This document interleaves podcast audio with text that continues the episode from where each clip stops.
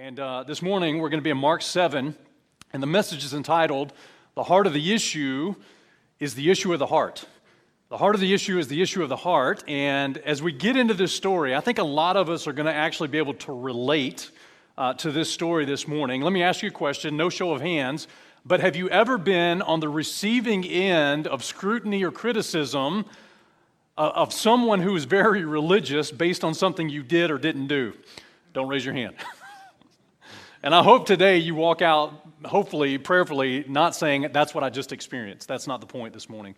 Uh, the truth is that all of us probably have been on the receiving end of scrutiny or criticism from religious people.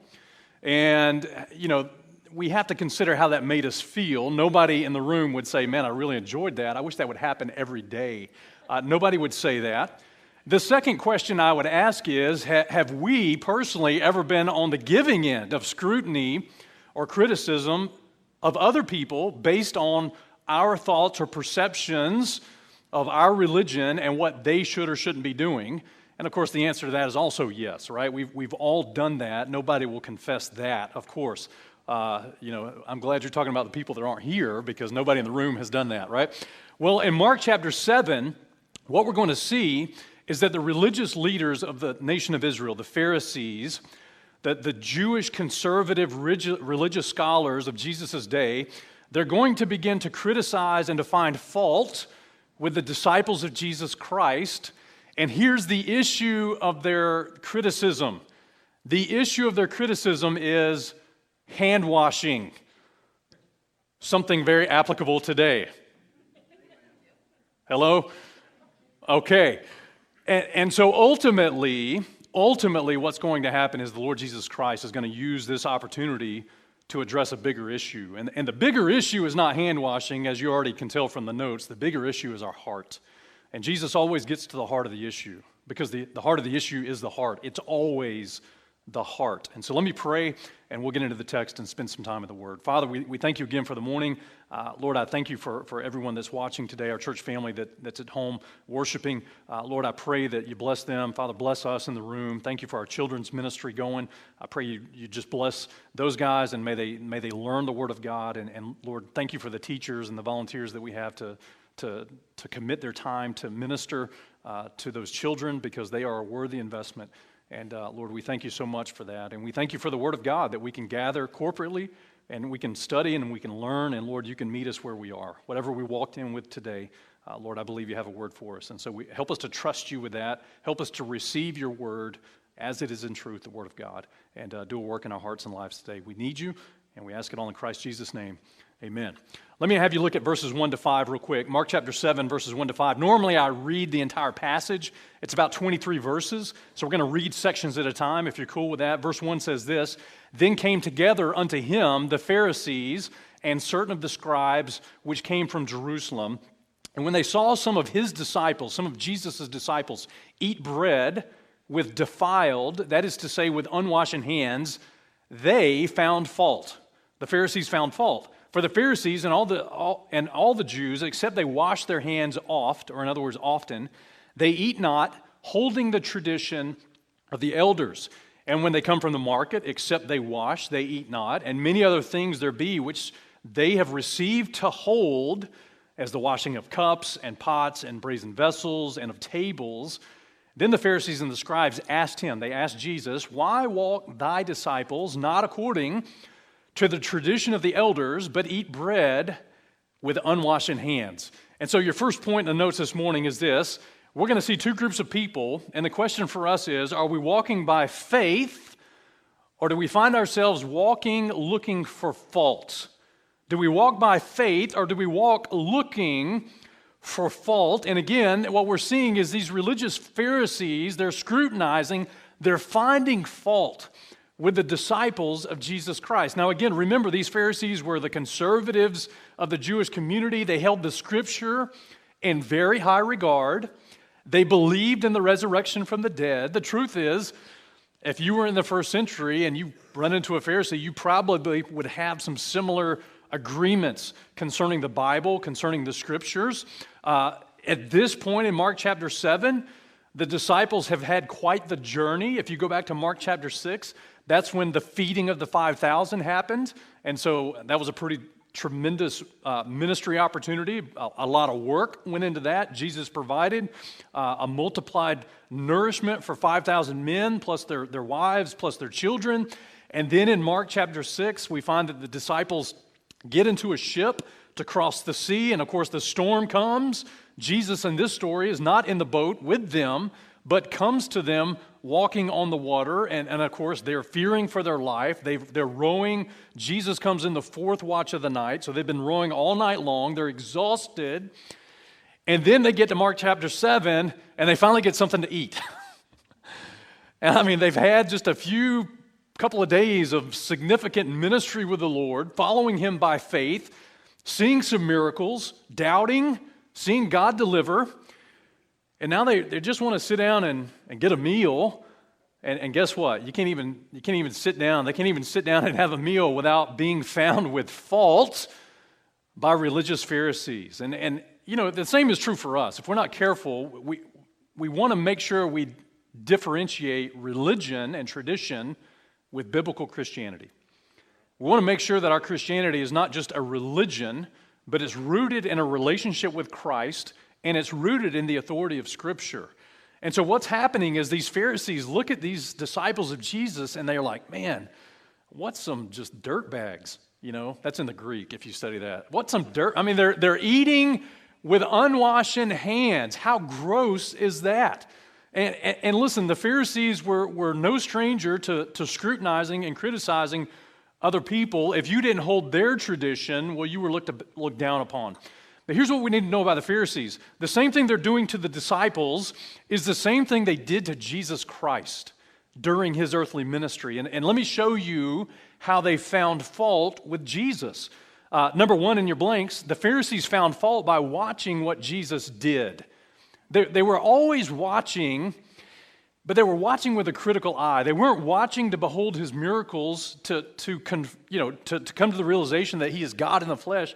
No, they watched so that they could accuse him. Mark chapter 3 and verse 2 says that they watched him whether he would heal him on the Sabbath day, not because they wanted to see a man healed, they watched him that they might accuse him.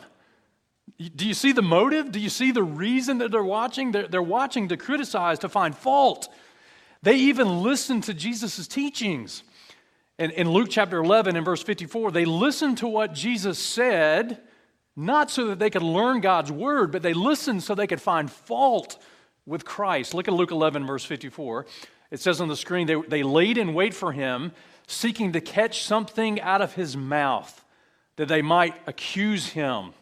Good grief. Can you imagine having to be Christ and like, like literally every moment that you do something, every moment that you open your mouth, there's always a skeptic right there. Can you imagine? Now, can you imagine that those disciples that are following Christ by faith are experiencing the same scrutiny and criticism? And we are to learn if Jesus experienced it, if true disciples of Christ experienced it, well, guess what? Who else is going to experience it? We'll, we'll experience it. We need to learn that we need to walk in faith and, and not be found like a religious Pharisee. Number three, listen, these Pharisees falsely accused Christ's motives and Christ's power. And we see that in Matthew chapter 10.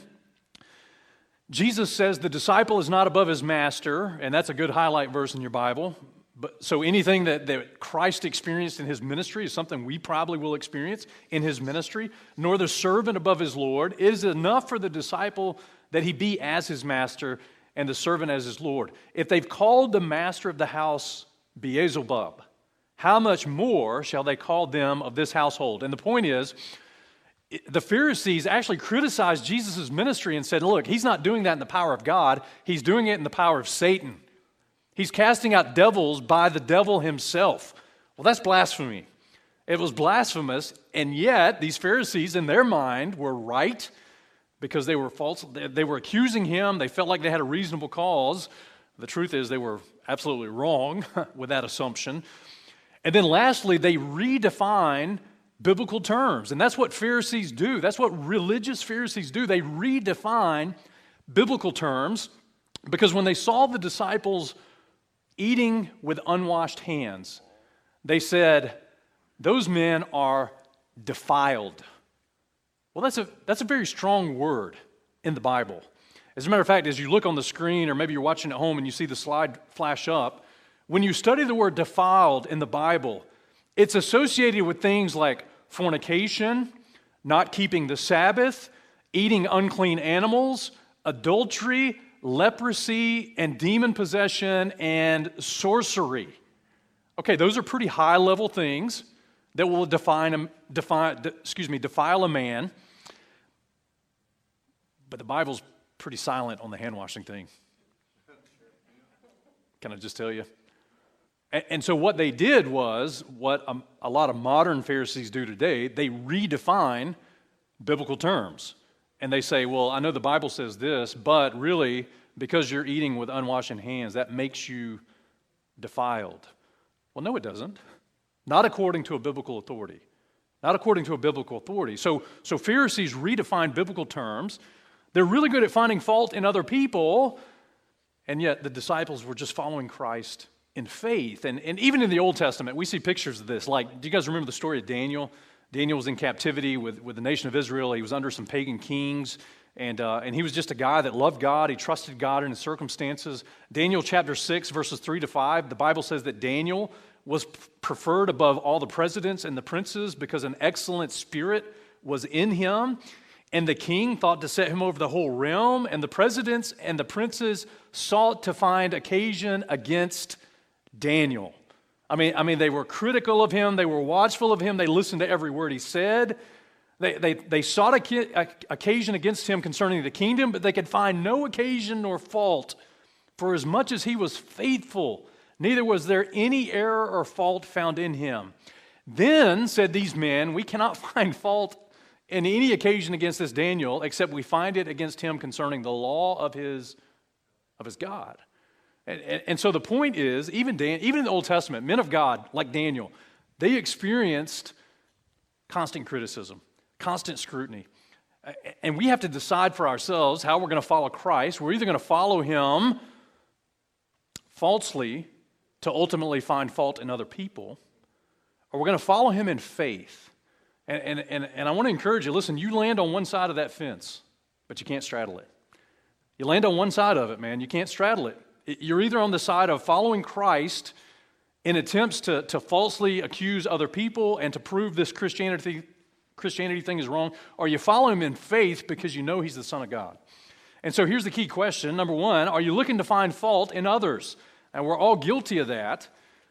But if you're constantly doing that, we have to understand that that makes us like a Pharisee, a religious Pharisee and, and, and, if, if you're looking for fault in other people, can I rest assured, give you the assurance you're going to find it. You're going to find it because your expectation of other people's actions, words, behavior, beliefs, your expectation will probably be something that's extra biblical in nature. Because people don't meet your expectation. You'll find shortcomings in other people's lives.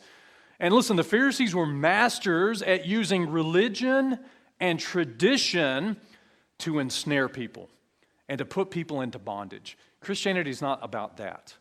People have a viewed, uh, a skewed view of Christianity, and I think the, the reason they have a skewed view is because they, they've been around too many Pharisees, quite honestly.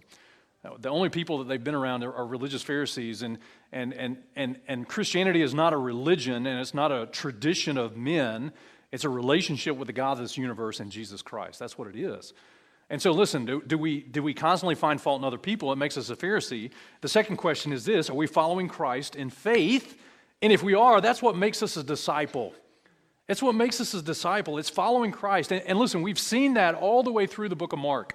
We've seen those disciples. Man, Mark's gospel is pretty cool because it's just story after story. It's just black and white, just boom, boom, boom. It's just incident after incident where they have a walk with Christ. They, they learn, they grow, they fail, they're restored. And ultimately, that's what it's about. It's about following Christ in faith. And let me just say this you aren't accountable to live up to anyone else's expectation other than Christ's. But you are accountable to live up to His as a child of God, as a believer in Christ.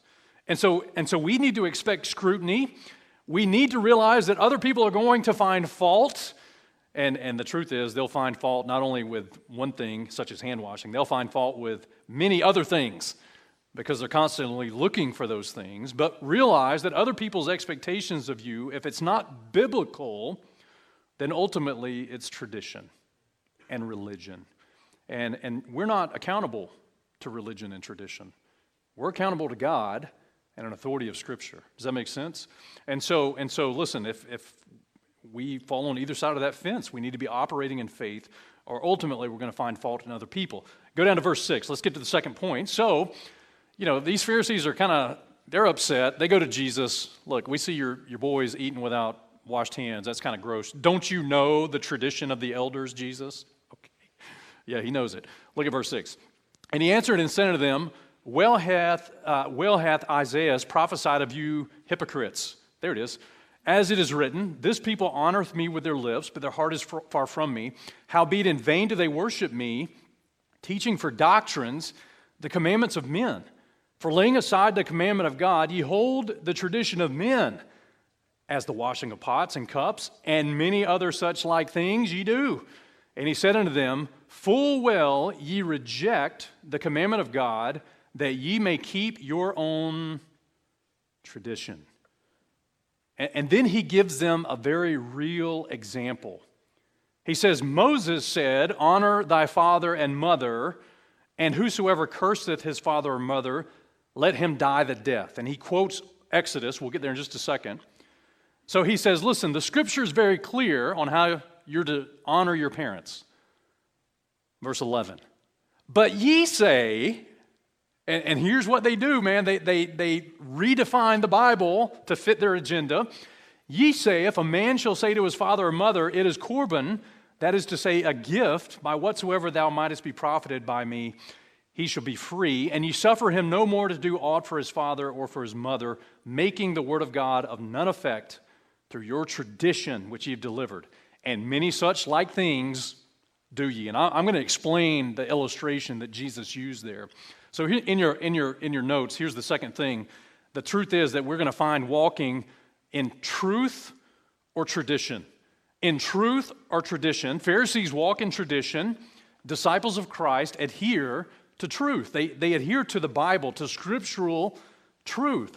And let me tell you what God's word and the incarnate God of word, uh, word of God says about those that walk in tradition. And it, I think it's in your notes. Here's a key. Anyone who, who replaces the sufficiency and the authority of Scripture according to Jesus Christ is a hypocrite. And, and I don't know if you caught that, but what he's saying is listen, the Bible is enough, the scriptures are sufficient. That's what we're to walk in faith with. Anything beyond a biblical authority in our life that gets elevated to a position of sufficiency, such as tradition,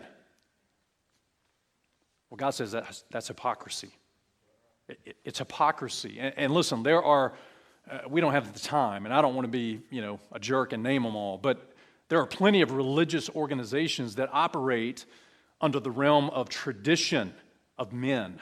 And they elevate the tradition of men and of their religion and of their organization to an, a level equally authoritative as Scripture. And friends, the Bible says that's hypocrisy. That is absolute hypocrisy they are hypocrites. And so, listen, the practice of washing hands wasn't taken from the scriptures by the Pharisees. It was a result of the tradition of men. And at the end of the day, we have to decide what we're going to follow tradition or truth. What are we going to follow, tradition or truth? And, and God tells you what He thinks of people that propagate and follow traditions of men. It's hypocrisy. It's hypocrisy. Here's what you need to understand this morning tradition is not equal to the Word of God. It's not equal to the Word of God.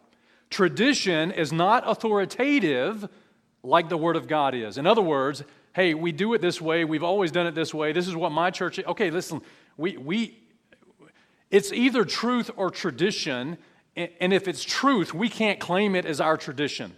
Does that make sense? It's God's truth. And we do it because God's word says so. And you can't hold, and I can't hold truth and tradition at the same time. What you hold determines what you lay aside. And those Pharisees had laid aside the Word of God so they could hold their tradition. And that's a dangerous thing, and we need to learn from that. And so God wants us to walk in truth, not in tradition, but oh, friend, listen, tradition equals good religion. Here's what you need to know. Number one, religious tradition produces vain worship. So, so, so we can follow tradition and still have church. That's dangerous. That's hypocrisy. So, what Jesus does is he quotes the Old Testament out of the book of Isaiah, verse 29 and verse 13. He breaks out the scriptures on them. By the way, they, they didn't like that because it messed up their tradition. and he actually said, Your tradition is a fulfillment of prophecy uh, that's, that's against the Word of God. Uh, Isaiah 29 and verse 13, Wherefore the Lord said, For as much as this people draw nigh to me with their mouth and with their lips, they do honor me, but they, they've removed their heart from me, and their fear toward me is taught by the precept of, of men. In other words, the word of men, the laws of man, not the word of God. And so religious tradition produces vain worship. I mean, listen, these people gave lip service to God. They could say the right things. They could quote scripture. They could pray. They could speak Christianese, because honestly, it doesn't take much to figure that out. Let's just be honest. In, in America, there are people that have learned a second language. And it's not, excuse me, it's not Spanish and it's not, you know, Portuguese, it's Christianese. There are religious people that have learned a second language because they, they adhere to traditions of men. They honor God with their lips. They say the right thing outwardly. Jesus said, In vain do they worship me. And the word vain literally means fruitlessly. They worship me without fruit, without effect. It's vanity. And yet, tradition produces worship. It's not the worship that God's looking for or God, or God receives for that matter. Secondly, re- religious tradition is full of teachers. And that's what blows my mind, man. There's no shortage of teachers in religious tradition. Verse 7, Jesus said, teaching for doctrines, the commandments of men. And again, in Isaiah, it says that, that, that man, God, God said that you're adhering to the precepts of men instead of the precepts of God. The word precept literally means the command or the ordinances or the statutes or the laws of. And, and it, it is very interesting to me that religion is full of teachers, uh, full of authors, full of quote unquote, I, lose, I use the term very loosely, Christian authors. Okay, and I'm not trying to be an idiot this morning or be a jerk, but what I am saying is there's no shortage of information available. And, and most of it is rooted in religious tradition instead of biblical authority. We don't need the precepts of men, we need the precepts of God. We need a, a, a, biblical authority in our life. If you read Psalm 119 over and over and over, the psalmist talks about desiring God's precepts. He, he says in Psalm 119, verse 4, Thou hast commanded us to keep thy precepts diligently. Not man's precepts, not man's commandments, man's ordinances, God's words. We, we want to keep God's words diligently. Psalm 119 and verse 15 I will meditate in thy precepts and have respect unto thy ways. And, and I, we don't have time, but if you read Psalm 119, 21 times in that chapter, God uses the word thy precepts, God's word, God's commandments, God's ordinances, God's statutes. But tradition, man, tradition will produce teachers. And we have to be careful what we give heed to. We have to make sure we're not giving heed to tradition, but we're giving heed to truth. And, and truth is only the Word of God as it relates to our, our walk. Okay, number three, religious tradition seeks to usurp biblical authority. In other words, to overthrow, to undermine biblical authority. Tradition seeks to usurp biblical authority. And this is where Jesus, in, in his rebuke of the Pharisees, used the illustration. He said, okay, look, Here's what Moses said Moses said, Honor thy father and thy mother. He quoted Exodus 20 and verse 12. Then he said, Whosoever curseth his father or mother, let him die the death. He quoted Exodus 21 and verse 17. And so Jesus, you know, sermonette, two verses, that's all he needed. He says, Here's what the Word of God says. You know this because Moses said it. And they, they really held Moses in high regard. But then he said in verse 11, But ye say, Okay, so, so you know what God's word says, but you're seeking to usurp God's word and its authority in your life. God's word said, honor your mother and father. God's word said, if you, if you curse them, well, you get the death penalty. Okay, Old Testament. Still needs to be a warning for the kids in the room today. God takes honoring your mother and father very seriously. He takes it very, very seriously. By the way, that, that's also a New Testament command. Don't, don't think it got eliminated on the cross of Calvary, it, it transferred through, okay? You can eat shrimp while you do it, but you better honor your mother and father, okay? Let's make the Old Testament and New Testament divisions properly. So, so here's what was happening. He says, he says, listen, here's what you're saying to your mother and father. It is Corban. Okay, what is he talking about? Well, the idea, and let me just give you the paraphrased idea. The idea is when a man realized that he had a responsibility to care for his parents, that, that creates a financial burden. It, it creates a financial responsibility. The parents are getting older, and, and the, the children were supposed to take care of their parents. So instead of putting money aside or preparing for that or spending what was needed to take care of their mother and father, they took it and gave it to the temple as a gift instead of using it to take care of their parents. And then when their parents had need, there wouldn't be any money because they gave a gift to God. Well, what's interesting is when you, when you really study that thing out, if you go back to Leviticus 27, if somebody brought a gift like that, they could actually redeem that gift back to themselves. They could purchase it back by adding a fifth, by adding 20%. And so, what would happen is a Pharisee would, would put most of his financial resources at the temple. He would say it was a gift so that he wouldn't have to spend it on his mother and father. When his mom and dad got sick, I'm sorry, there's nothing we can do for you. We don't have any money to help you. And then his mom and dad would pass away. Then he would go right back down to the temple, pay the fifth to redeem his money and get his gift back. God says, God's word says, honor your father, father and mother. But ye say, oh, my, all my stuff's gone, it's a gift. And, and what they would do would, would declare his, his goods or his financial resources korban or korban, and then he would redeem them back after his parents had passed. And, and listen, again, using the scriptures to justify it going back to Leviticus 27 and some other things. Violate one portion of Scripture and, and use another part for their benefit. Do you see how that works? And Pharisees are really good at that. De- defying and rejecting the clear, simple obedience to the simple truths of God's Word so that they think they can find a loophole in the technicalities. See, Pharisees are really good at that. Religious people in our culture are really good at. At that. There are certain groups that are really, really good at that. And, and they are usurping biblical authority. And Jesus called it out. He said, Look, here's what Moses said it's plain.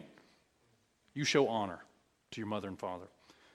And, and again, he's dealing with their heart. Their issue, the issue is not the money, the issue is their heart. The issue is not the tradition, the issue is their heart. And then, and then fifthly or fourthly in your notes, look, re- religious tradition creates an extra biblical authority.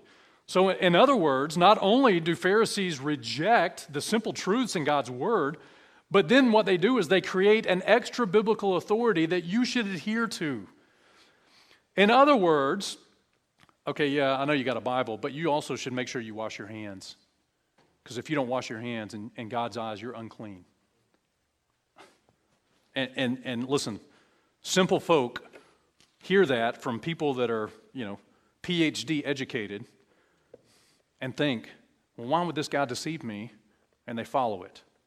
And again, this sermon is not against people that blindly follow or ignorantly follow false teachers, but it certainly is against those that would propagate such doctrine. When, when our tradition creates an extra biblical authority, we have violated the very principles of the scripture themselves.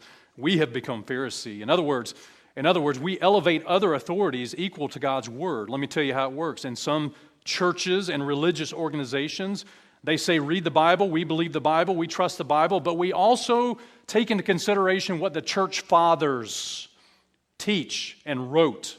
In other words, they elevate the early writings of the church fathers equal with biblical authority. They, they, they equal the tradition of the early church with the Word of God. We still do it today. The Bible is, is good, but listen, you should also read, fill in the blank, your favorite modern author, and I won't list them for conscience sake today. Come back next week, maybe I will. I'm trying to be nice this morning. You know, the sad thing is, most people can quote more Pharisees than they can quote Scripture and Christianity. And the reason why is because there's a propagation of, of tradition, and, we need to get back to the Bible.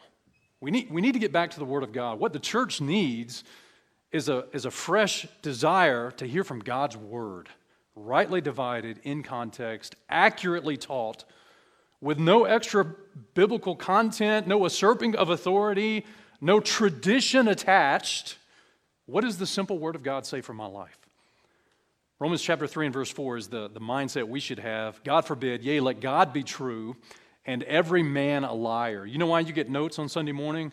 So you can go home and study it yourself and say, man, Jay lines up with the scripture or Jay's a liar.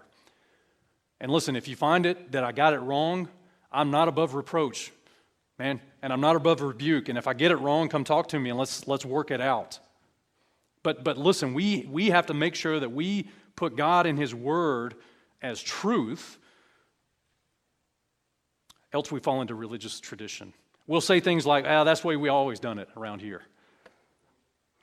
That's the way we've always done it. And, and listen, I'm not trying to be an idiot. But, but if the way we've always done it is because the Word of God says so, that's not tradition, that's truth. That's truth. It's not even our tradition. But if it's the way we've always done it, and yet there's no biblical precedent for it, well, guess what? That's tradition. And, and, and, so, and so we have to consider that. And, and here's the result here's the danger of religion and what it does to the Word of God in our lives. Ultimately, lastly, in this point, the result is the Word of God has no effect in our life. And, and Jesus says that. He says, listen, eh, you lay, and he's, he's dealing with these Pharisees. He says, you lay aside the commandments of God so that you can hold the traditions and what God would rather you hold is He would rather you hold fast the faithful word, according to Titus chapter 1 and verse 9. They've rejected the commandments of God so that they could keep their tradition, but, but Jesus would really rather have them keep the forms of sound words, according to 2 Timothy chapter 1, verses 13 and 14. And ultimately, Jesus says, when you do this, it makes the word of God of none effect. In other words, the Word of God doesn't have any effect on your life. 1 Thessalonians chapter 2 and verse 13. If, if we get stooped in tradition and religion, it literally blocks the Word of God from impacting and affecting our life to bring more glory to God. 1 Thessalonians 2 and verse 13. Paul writes and he says, For this cause uh, thank we God without ceasing, because when you received the Word of God, which you heard of us, you received it not as the word of men. So if somebody stands up and says, Thus saith the Lord, and it's rightly divided and it's in context, we need to receive it not as Jay's words or Cody's words. We need to receive it as God's word if it comes from this book. And these Thessalonians did that, and he says concerning God's word, it, it is in truth the word of God, which effectually worketh also in you that believe. It's the Word of God that does the work. That's why we don't need, that's why we don't need religion and don't need tradition. They don't work. It doesn't work. All it does is make more Pharisees. That's all it does. It makes more religious people. Jesus is not really interested in religious people. He's really interested in disciples, disciples of Jesus Christ. And, and, and listen, religion and tradition and extra biblical authority, all those things render the Word of God ineffective in our life.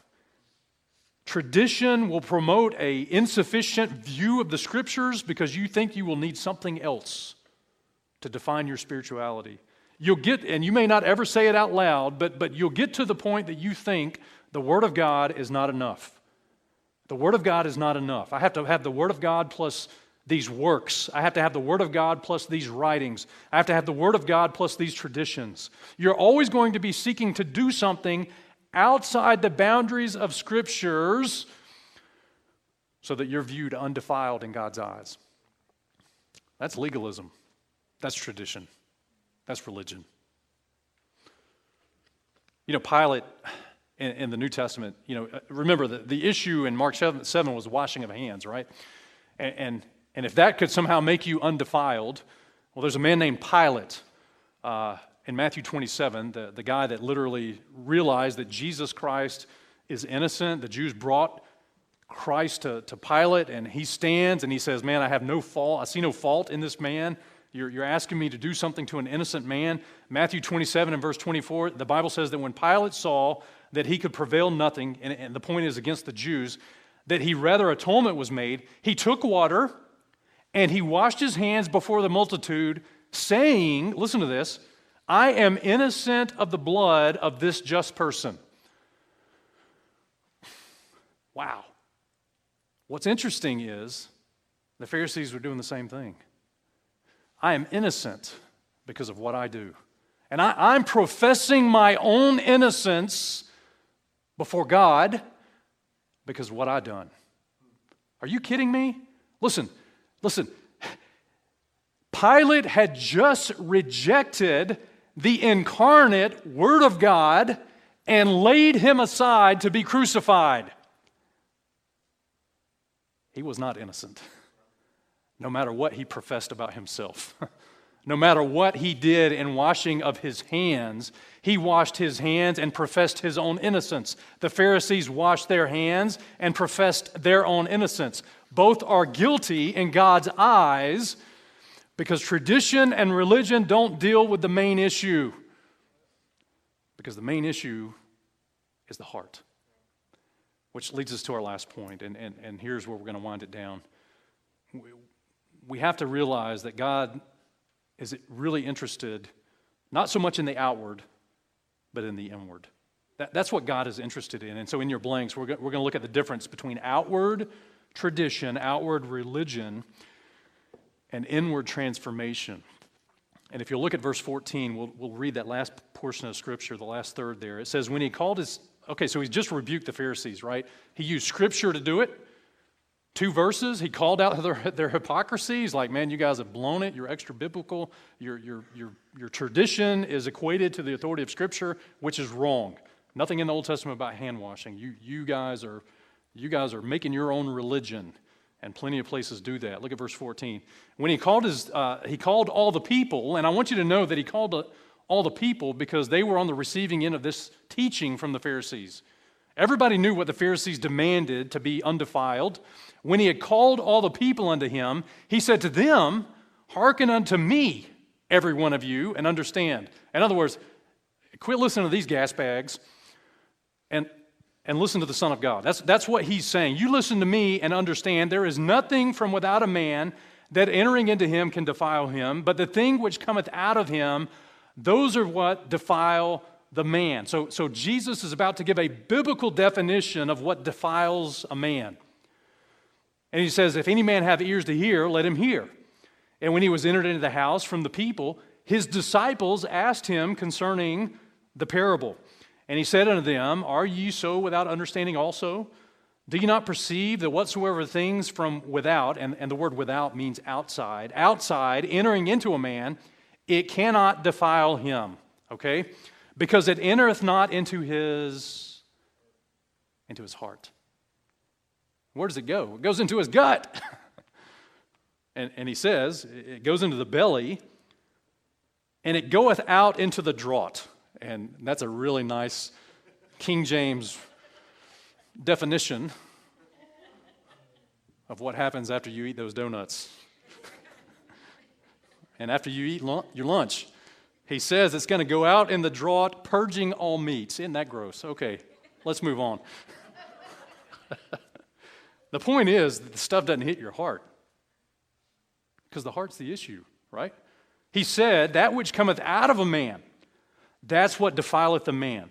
For from within, and here it is, out of the heart of men, here's what comes out of your heart evil thoughts, adulteries, fornications, murders, thefts, covetousness. By the way, covetousness is equated to idolatry, wickedness, deceit, lasciviousness, an evil eye, blasphemy, pride, and foolishness. And, and, and listen, I think we all could read that list and say, okay, a few of those, yeah. That comes from within the heart. All of these evil things come from within and defile the man. And Jesus is making it very, very clear. You can polish that outside all you want, it doesn't fix the issue. The issue is the heart. The issue is the heart. You can't do enough good. You can't keep enough religious rules. You can't have enough tradition to deal with the, the real issue because the real issue is the issue of the heart. And so, biblical Christianity, and here's what separates Christianity from any other cult or religious group biblical Christianity, keyword on the biblical. Biblical Christianity results in an inward transformation. Listen, that is the issue. The issue is the heart. And, and listen, God deals with the heart, He didn't deal with the externals.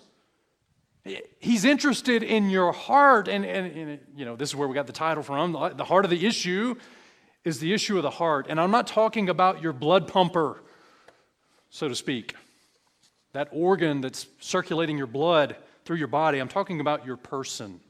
That's the way God defines your heart. It's, it's your inner person, your inner man.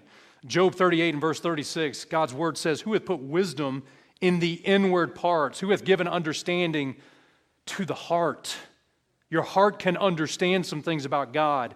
1 Samuel 16, verse 7 But the Lord said to Samuel, Look not on his countenance or on the height of his stature, because I have refused him. Remember, this is when, uh, when, when David was going to be anointed king, and Jesse paraded all of his sons out, right, in, in front of Samuel. And, and the tallest and the biggest and the most handsome had to be the obvious choice because he looked right on the outside. And the Lord had to tell Samuel, You're looking at the wrong thing. The Lord see, seeth not as man seeth. For man looketh on the outward appearance. We sure do. And sometimes we do it so well it makes us Pharisees. But the Lord looketh on the heart. You see, Jesus can see our inward parts when no one else can. And for that group of people, those religious Pharisees, man, listen, the outside looked really good. You wouldn't find anybody more cleaned up, prepared, conservative, right in, in their own eyes, what, what you would consider, quote unquote, a, a a Bible thumper, Bible following, God worshiping person would look like, whatever that looks like, by the way. But Jesus saw right through that. I was like, no, dude, your, your hearts are kind of jacked up. And, and, and we need to understand that outward, what, what manifests outwardly doesn't always accurately reflect what's on the inside. Uh, and, and this is a continual thing that Jesus criticized the, the Pharisees of. In Matthew 23, he talked about the scribes and the Pharisees. He called them hypocrites again. This thing kind of keeps coming up. He says, You may clean the outside of the cup and of the platter, but within, you're full of extortion and excess. Well, that sounds like some religious people and some religious organizations and some cults. Within are full of extortion and excess. Extortion? well, there's some religious groups that have had their hand in some extortion over the years, but we'll move on because I'm trying to be nice this morning. Luke 11 and verse 39, the Lord said unto him, uh, Now do ye Pharisees make clean the outside of the cup and the platter, but your inward part is full of ravening and wickedness. And again, he gives us more insight into the condition of the heart. The point is, and here's your next blank look, our heart, our heart, because of our sin, our heart is deceitful. Our heart is absolutely deceitful. Jeremiah 17 and verse 9 says, The heart is deceitful above all things. Above how many things? All things. And by the way, all means all. Not the elect things, all things. it's deceitful above all things, and it's desperately wicked. Who can know it? I, the Lord, search the heart. There's only one person. And, and listen, there is one person, and it is the Lord.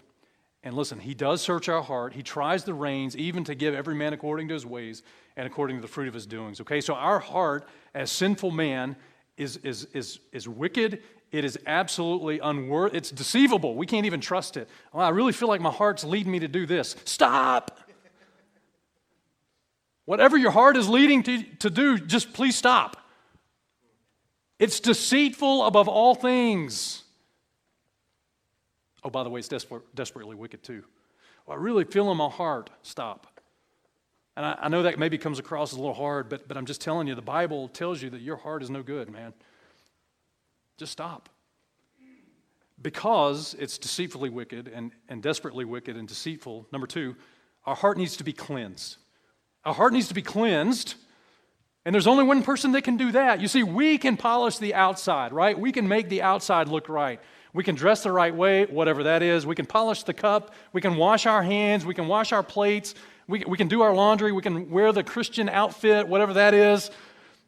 I'm sure there's a beard involved. There has to be. Okay. I wonder what they did for beard oil in the first century. Olive oil? What do you think? Probably had to be olive. Okay, anyways. But the issue is none of that can ever get to our heart, our inward man, our inward person. That's why, listen, the God that searches our hearts, He's the only one that can clean it. He's the only one that can take that dirty, rotten, sinful heart and transform it. David prayed in Psalm 51, verses 6 and 7. This is after his sin with Bathsheba. David said, Behold, thou desires truth in the inward parts. He, he doesn't say you desire tradition. He said, You desire truth in the inward parts. And in the hidden part, thou shalt make, uh, make me to know wisdom. Purge me with hyssop, that I shall be clean. Wash me, and I shall be whiter than snow. Verse 10 Create in me a clean heart, O God, and renew a right spirit within me. Listen, that happens at the moment of salvation. When you come to Christ as a sinful man, as a sinful woman, as a sinful child, and realize my outside is no good. And I've tried to polish it the best I can and look right and talk right and do right. Well, God knows the heart. And God looks at that heart and says, Yeah, but the heart's still not clean because I haven't cleansed it. That's what coming to Christ is. That's what salvation really is. It's, it's allowing the God that sees the heart to create in us a clean heart through the shed blood of Jesus Christ. That's, that's it. David knew that only God could make him clean, and David knew that God wanted his inside right, where true cleanness, true purity comes from. It flows from the inside out. And that's what true Christianity looks like. It flows from the inside out, not from the outside in. If I start doing all these things, then somehow that'll, that'll eventually seep into my heart. That's not how it works.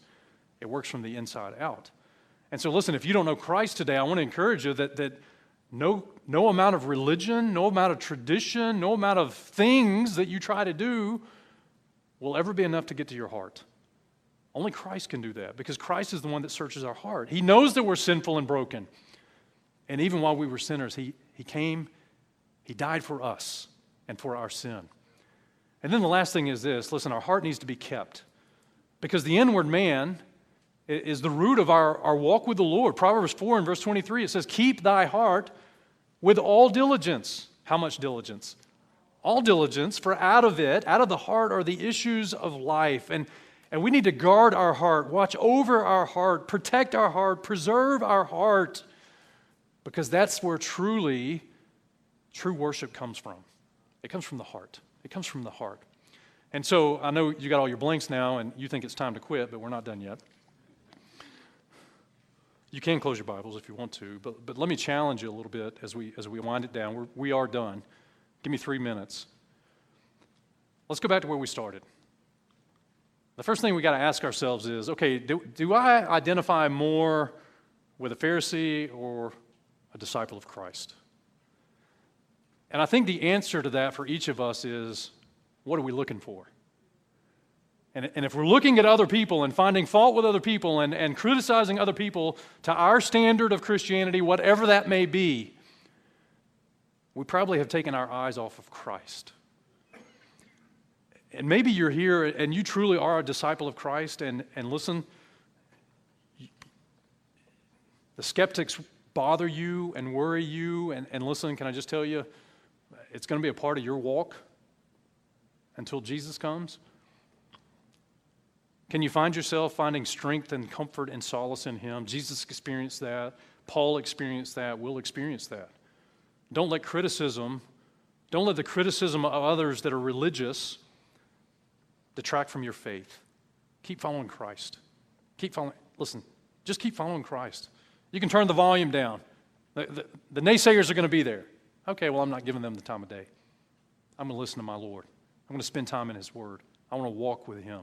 Do you find fault or are you following in faith? Number two, do you concern yourself more with tradition or truth? And that's a big one in church world. That's a big one in church world. We have to make sure that what we do is based on truth. And if it just happens to be something that we've always done all along, well, we just did it because it's biblical. That's not our tradition, it's God's truth. But if we ever get to the place where we place truth with tradition, we've messed up. We've created another authority that's not God's word in our life. And then lastly, look, we should all desire to let God transform our heart.